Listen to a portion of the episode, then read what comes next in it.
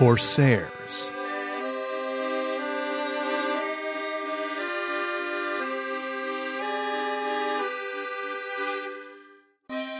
Before the fall, Corsair, Privateer, and Pirate were names nations gave to sailors who got on the wrong sides of their wars.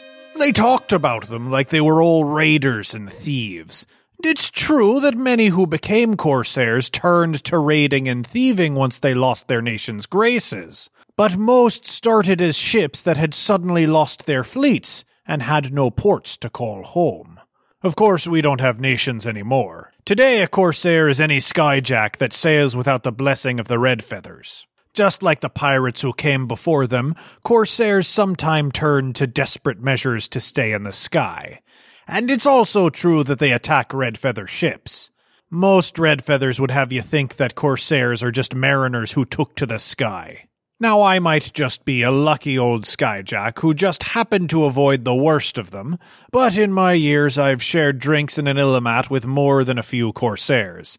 They didn't seem too different from your average skyjack to me. The largest difference probably being that they're a bit more worn for their years. That, and the stories. If you ever get the good fortune to sit at an Illimat with a corsair, you do yourself two favors. First, don't bet too much, and second, ask 'em for a story. Most skyjacks just get to go wherever the red feathers tell 'em, but corsairs don't have to go anywhere. They get to sail to places red feathers won't even bother to chart. Some even see places that the nations never knew about. It's not a popular opinion, but I'm fond of 'em. Of course, I never seen the Tempest, the first ship to be named a crew of corsairs that hunt red feather ships for the lives they lost but I know it's real, and I know the stories about it are real too. And no matter what the red feathers tell you, I know it's still out there. And even the mariner might think twice about crossing swords with them.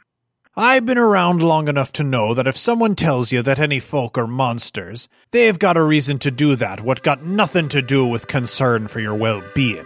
And even if the red feathers pay the checks that keep this belly fat, they ain't earned the right to tell me who's a monster. The only monsters on Spear come from the sea. If you don't remember any of my other stories, you'd do well to remember that.